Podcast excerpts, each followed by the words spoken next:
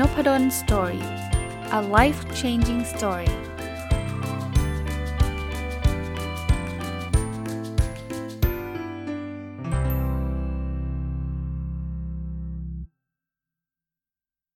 สวัสดีครับ ยินดีต้อนรับเข้าสู่นพดล story พอดแคสต์นะครับ ยังอยู่กับหนังสือเล่มเดิมนะครับ เป็นตอนที่ 3 นะ Indistractable นะครับของคุณนีร์อียาลนะ ก็รีวิวมาแล้ว 2 ตอนนะ จะเป็นเรื่องราวที่เกี่ยวข้องกับการทำอะไรก็ได้ที่ทำให้เราเนี่ยมีโฟกัสนะไม่ไม่ถูก จะเรียกว่าอะไรนะ ถูกทำให้ไขว้เขวนะครับ ก็มาตอนนี้เนี่ยมันจะเป็น part ที่5นะเป็นเรื่องของอการจัดการให้ที่ทำงานเราเนี่ยคนในที่ทำงานเนี่ยโฟกัสนะครับเขาเรียก how to make your workplace indistractable ก็ช่วงนี้อาจจะอาจจะไม่ค่อยได้ใช้เทคนิคเหล่านี้สักเท่าไหร่เหตุผลเพราะว่า ช่วงนี้ work from home กันเยอะนะ แต่ว่าต่อไปก็ได้ใช้นะอะเรามาดูกันครับ ในบทที่ 26 เนี่ยเขาก็เล่าให้ฟังว่าไอ้ distraction เนี่ย มันก็เป็น เป็นสัญญาณอันนึงนะ ว่าที่ทำงานเราเนี่ยอาจจะมีปัญหานะครับเขาเขาเริ่มต้นงี้ครับเขาบอกว่าถ้าเกิดเรามีงานที่มันต้องการความคาดหวังสูงอะ่ะคือคืองานที่มันแบบ จะเรียกว่าอะไรกดดันนะนะ อยากให้ได้ผลดีๆ แล้วก็แถมเราก็ไม่สามารถที่จะคอนโทรลงานนั้นได้เนี่ย มันก็มักจะนำไปสู่อาการซึมเศร้า depression นะครับ นั้นพอซึมเศร้าเนี่ยมันก็เป็นเรื่องที่มันทรมานอะสำหรับพนักงานสำหรับคนทำงาน เพราะว่าคนทำงานก็รู้สึกว่าฉันฉันมันไม่ได้เรื่องฉันมันไม่มีค่านะทำไม่ได้ดีนะครับ คราวนี้ส่วนหนึ่งที่มันทำให้เกิดสิ่งนี้ก็คือการใช้ tech เกินไป เขาเรียกว่า tech overuse นะ มันก็เป็นตัวกระตุ้นทำให้เกินเกิดเรื่องนี้ขึ้นด้วยนะครับ แล้วอีกอย่างหนึ่ง tech อะเดี๋ยวนี้มันก็เป็นอะไรที่แบบเขาเรียกว่า always on อะคือตีสามหัวหน้าก็เรียกแล้วอย่างเงี้ย ซึ่งมันก็มันก็ไม่ควรทำนะ แต่ว่ากลายเป็นว่าตอนนี้มันไม่มีเวลาพักเลยนะครับ คราวนี้ มามาถึงบทที่ 27 นะเขาก็พูดถึงบอกว่า เฮ้ยจริง ๆ เนี่ย คุณจะจัดการเรื่อง distraction ในที่ทำงานต่าง ๆ เนี่ย มันคืออจัดการวัฒนธรรมองค์กรนั่นแหละนะครับ แรกเนี่ยเขาบอกว่าเเราควรจะทำวัฒนธรรมให้ให้ใครก็ตามสามารถพูดถึงเรื่องที่มันมันขับขับข้องหมองใจได้นะอย่าอย่าแบบอย่าไปกดเขาอะนะครับ เพราะนั้นเนี่ยเราเรา เราต้องเปิดโอกาสพนักงงานบอกว่าเออถ้าเกิดคุณเครียดเรื่องอะไรเนี่ยให้ให้คุณได้บอกมานะครับ เราก็จะได้ช่วยกันได้นะบางทีพนักงานเรากดดัน แล้วบางทีหัวหน้าก็ไม่รู้นะว่าพนักงานเครียดเครียดหนักแล้วนะครับ แล้วก็สำหรับตัวเราเองเนี่ยเราก็ต้องมั่นใจในตัวเองนิดนึงนะครับว่าเฮ้ยเราสามารถออกความเห็นต่างๆ ได้ ก็จะช่วยลดความเครียดเหล่านี้ลงนะครับ คราวนี้มาถึงบทที่ 28เนี่ยเขาก็จะเริ่มเล่าเทคนิคต่างๆ ให้ฟังว่า เออมันมี case study องค์กรอย่าง Slack หรือ BCG เนี่ยเขาจะสร้างสิ่งที่เรียกว่า psychological safety ผมอธิบายตรงนี้นิดหนึ่งนะ psychological safety ก็คือความปลอดภัยทางด้านจิตวิทยา พูดได้ง่ายว่าสำหรับองค์กรที่มี psychological safety อย่างอย่างในหนังสือยกตัวอย่าง Slack กับ BCG เนี่ย คนสามารถ discuss สามารถอภิปรายเรื่องต่างๆ เรื่องเรื่องที่เขากังวลใจ เรื่องที่เขาอาจจะคิดว่า เออถ้าทำอย่างอื่นน่าจะดีกว่า โดยที่เขาจะไม่ต้องกังวลเรื่องที่ว่าเขาจะต้องถูกทำโทษนะผมว่าเรื่องนี้ก็เป็นเรื่องที่ดี ถ้าใครฟังอ่า OKR มาตลอดเนี่ย ผมก็มักจะพูดถึงเรื่องของ psychological safety เช่นเดียวกันนะว่าสำหรับไอ้ OKR เนี่ยถ้าเกิดเราเราเปิดโอกาสให้คนสามารถแลกเปลี่ยนได้เต็มที่โอกาสที่คนจะกล้าตั้งอะไรที่มันท้าทายที่มันยากเนี่ยมันก็จะสูง แต่ถ้าเกิดเราอยู่ในวัฒนธรรมที่แบบเออคนไม่กล้าพูด คนไม่กล้าล้มเหลวเนาะ ล้มเหลวโดนทำโทษเขาก็ไม่กล้านะแต่ว่าเรื่องนี้ก็เขาจะพูดถึงเรื่องของอ distraction นะครับ เช่น ผมยกตัวอย่างนะว่า สมมุติว่าหัวหน้าชอบเรียกเรียกแบบไลน์มาหาตลอดตอนตีสามอย่างเงี้ย บางทีเขาเขาอาจจะนอนไม่หลับหรือคนเป็นคนทำงานตอนกลางคืน อาจจะถ้าถ้าองค์กรมี psychological safety ก็คือมีมีเขาเรียกว่าความปลอดภัยในจิตวิทยาเนี่ย ลูกน้องสามารถ พูดกับหัวหน้าได้เลยบอกพี่พี่ตีสามเนี่ยผมต้องขออนุญาตนะผมคงไม่ได้รับสายพี่นะ แต่ว่ามันมันดึกแล้วมันเครียดนะพี่ถ้าเกิดส่งแบบนี้ อย่างเงี้ยมันก็จะไอ้ depression หรือว่าความซึมเศร้าอะไรต่างๆ มันก็จะไม่เกิดนะมาถึงอีกพาร์ทหนึ่งที่ผมชอบนะครับ มันเป็นเรื่องของการสร้างทำให้ลูกๆหรือเด็กๆเนี่ยเป็นคนที่โฟกัสนะครับ ก็ก็จริงๆ หนังสือเล่มนี้ไม่ได้พูดถึงเฉพาะแค่ตัวเรานะเขาพูดถึงกึ่งๆ วิธีการเลี้ยงลูกด้วยนะ แต่แต่เน้นในเรื่องของการโฟกัสครับมาถึงบทที่ 29 บทนี้เนี่ยมีข้อสรุปหลาย ๆ ข้อที่น่าสนใจนะครับเขาบอกว่าอันแรกสุดคือเออเวลาลูกๆอาจจะไม่ได้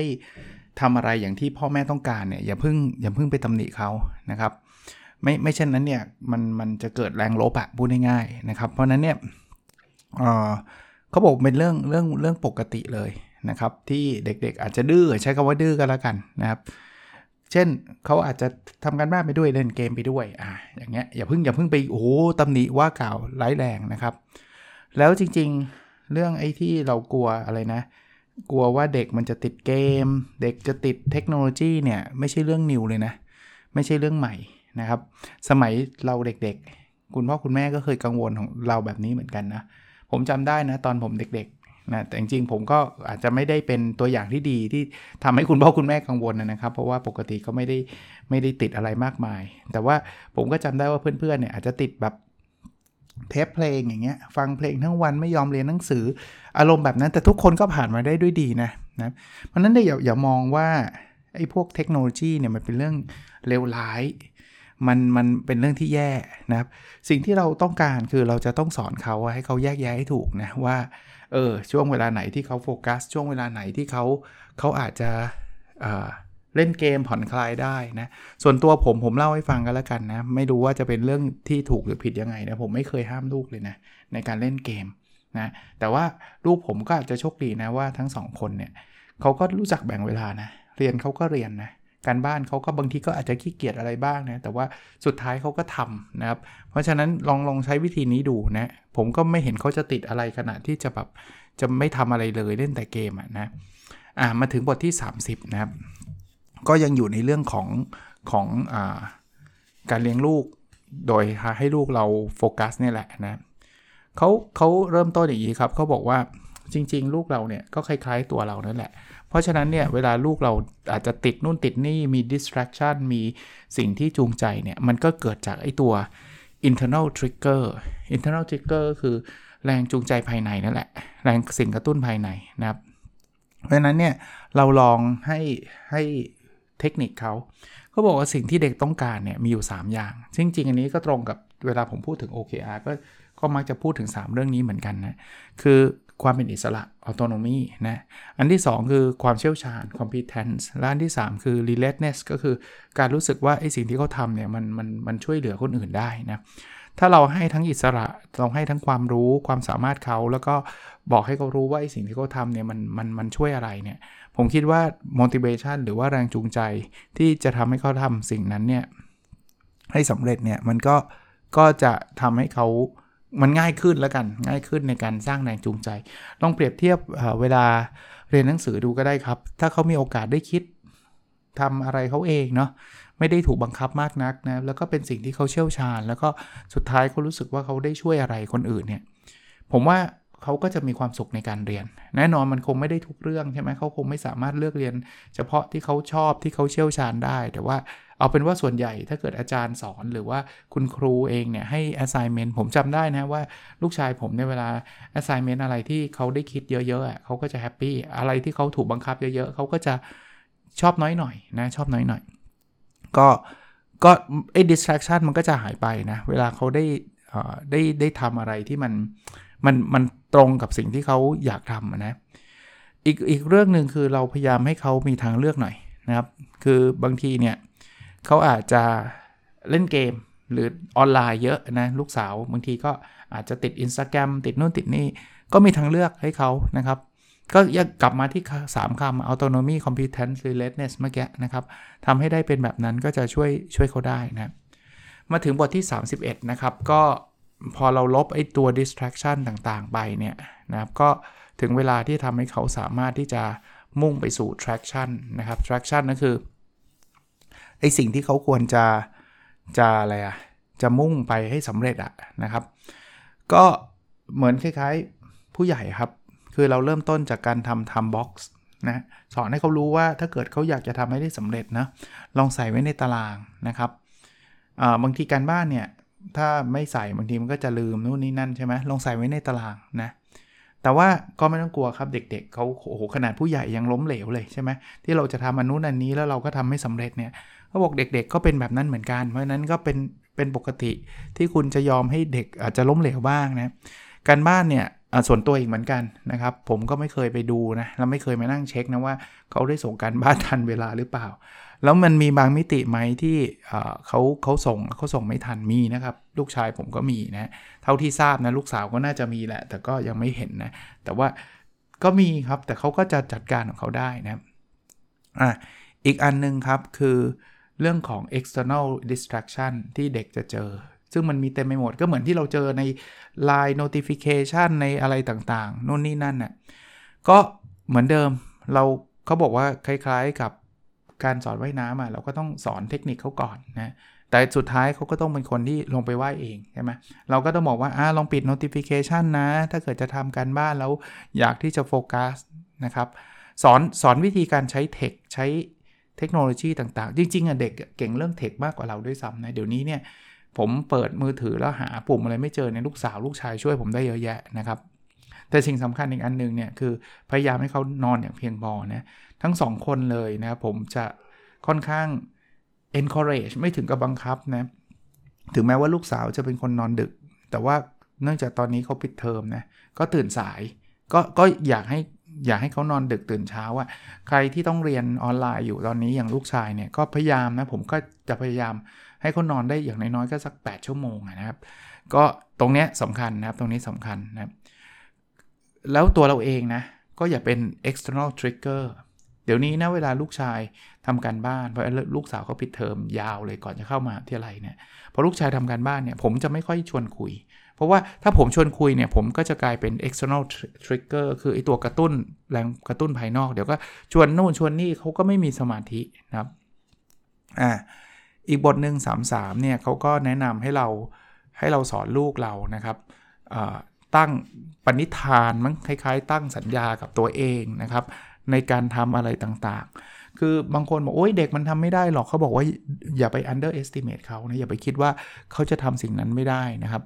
จริง ๆ แล้วเด็กก็เหมือนผู้ใหญ่นั่นแหละ เขาสามารถมีความคิด แล้วสามารถตั้งปณิธาน พูดเลยว่าจะทำอนุนันนี้ได้นะครับ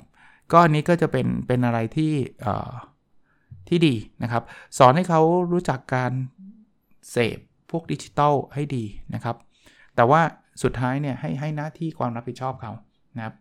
คือคือเขาจะเป็นคนจัดการชีวิตเขาได้เองอะนะ แล้วถ้าเกิด เขา fail เขาก็จะรู้เองว่าไอ้ที่เขาคุยกับเราไว้เขาทำได้ไม่ได้ยังไงนะก็อันนี้ก็จะเป็นส่วนหนึ่งที่จะช่วยเราได้นะมาถึง part สุดท้ายของหนังสือเล่มนี้นะครับ ก็คือสำหรับ relationship สามีภรรยานะฮะเขาบอกว่าจริงๆแล้วไม่ใช่สามีภรรยาอย่างเดียวนะ เพื่อนๆอะไรต่างๆเนี่ยเราจะมีเทคนิคยังไงที่เกี่ยวข้องกับไอ้เรื่อง distraction นะครับเออเขาบอกแบบนี้ครับเขาบอกว่าเวลาเรามี distraction เนี่ยมันทำให้ ความสัมพันธ์เราอาจจะไม่ได้ดีเหมือนเดิม ลองนึกภาพนะครับ เดี๋ยวนี้เนี่ยบางคนบอกว่าเรากินข้าวกับภรรยาทุกวัน แต่ว่าจริง ๆ เราไม่ได้กินข้าวด้วยกัน เราแค่นั่งอยู่ที่เดียวกัน เหตุผลคือต่างคนต่างเปิดมือถือใช่ไหมแล้วก็เล่นอะไรของไปนะก็นั่งกินกันเงียบๆนะครับเออ มันเป็นแบบนี้อยู่เรื่อยๆนะ เราไปดูในร้านอาหารดูอะไรต่างๆ เราจะเห็น แต่ตอนนี้อาจจะยากหน่อยอย่างที่บอกมันมีโควิด -19 นะเขาก็ล็อกดาวน์อยู่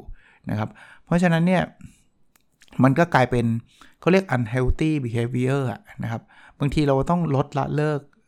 แบบนั้นบ้างนะ บางทีเราอาจจะต้องทำข้อตกลงกันนะครับ ว่าเราจะไม่เล่นมือถือ เวลาเรากินข้าวด้วยกัน หรือไม่ใช่คนนึงคุยอีกคนนึงเล่นอย่างเงี้ยนะครับเขาบอกแม้กระทั่งเพื่อนเนี่ยบางทีมานั่งนัดเจอกันนะต่างคนต่างหยิบมือถือมาเขาบอกบางทีอาจจะหยุดเพื่อนแบบนี้เลยบอกว่าเอ้ยมีอะไรหรือเปล่าเห็นเช็คมือถือ เพื่อนอาจจะต้องรู้สึกรู้รู้ตัวนะะคู่ชีวิตบ้างนะครับสำหรับบทที่35นะครับสำหรับเรื่องของคู่ชีวิตเนี่ยก็เป็นเหมือนกันนะครับเขาก็บอกว่าไอ้ distraction ไอ้ตัวที่มันจะทำให้เราค่อยเขวไปเนี่ยมันก็จะทำให้ชีวิตเรามันก็ห่างห่างไปเรื่อยๆ ทั้งทั้งนี่จริงๆแล้วเนี่ยเทคโนโลยีเนี่ยมันน่าจะทำให้ชีวิตเราใกล้ใกล้ขึ้นนะแต่กลายเป็นว่ามันกลายเป็นเป็นห่างขึ้น เพราะว่าเราอยู่ด้วยกันแต่ว่าเราไม่ได้พูดคุยกันอย่างจริงจังนะครับเพราะนั้นเนี่ย ก็ต้องใช้เทคนิคที่เล่ามา 3 วันเนี่ย รวมทั้งวันนี้ด้วยเนี่ย ลองลองทำให้มันเราลดไอ้ distraction นั้นลง แล้วก็มาอยู่กับคู่ชีวิตเราให้มากขึ้นนะสเปนไทม์กับเขาให้มากขึ้นนะครับ ก็เป็นหนังสือที่ดีเล่มหนึ่งนะครับ จริง ๆ หนังสือเล่มนี้จบแล้ว ผมได้รีวิวมาทั้งหมด 3 วันนะครับ เพียงแต่ว่าตอนสุดท้ายเนี่ยมันมีบทหนึ่งที่ผมคิดว่า เออผมชอบนะเขาบอกว่ามันเป็น book club discussion guide คือประเด็นว่ามันเป็นชวนคุยอะชวนคุยเกี่ยวกับหนังสือเล่มนี้ ซึ่งผมว่าไอ้ไอ้ไอ้ข้อเหล่านี้น่าจะเอามาคุยกันนะครับ เดี๋ยวเอาไว้วันพรุ่งนี้ผมขอขออีกหนึ่งสักหนึ่งตอนสำหรับหนังสือเล่มนี้ โดยเฉพาะบทเนี้ยนะครับ เป็น Book Club Discussion Guide ที่ที่อยู่ท้ายบทของหนังสือเล่มนี้ก็น่าจะน่าจะเป็นประโยชน์สำหรับหลาย ๆ คนก็แล้วกันนะครับ มันมันจะชวนคุยมันไม่ใช่สรุปหนังสืออีกทีหนึ่งอะ นะเขาอะผมยกตัวอย่างนะ มันจะเป็นคำถามประมาณนี้นะครับ บอกว่า เออ เนี่ย คนเขียนเนี่ยคือคุณเนอร์สเนี่ยเขาพูดถึงเรื่องของไลฟ์โดเมนก็คือสิ่งสำคัญในชีวิต 3 อย่าง คือตัวเราความสัมพันธ์แล้วก็แล้วก็ทำที่ทำงานนะครับเขาก็ถามเราบอกว่า เออ ตอนนี้เราอยากที่จะ improve เรื่องอะไรนะ ผมถามให้ท่านไปคิดของท่านเองนะ แต่ว่าเดี๋ยวเขาพรุ่งนี้ผมก็จะเอาคำตอบส่วนตัวผมเนี่ย ที่จะมาตอบ ให้กับท่านด้วยนะครับ เป็นการแชร์นะว่าเออผมก็คิดของผมแบบนี้นะครับโอเคนะครับ วันนี้อาจจะไม่ได้ยาวมากนักนะครับ แต่ก็คิดว่าจะเป็นประโยชน์เช่นเดิมนะครับ แล้วเราพบกันใน episode ถัดไปนะครับ สวัสดีครับ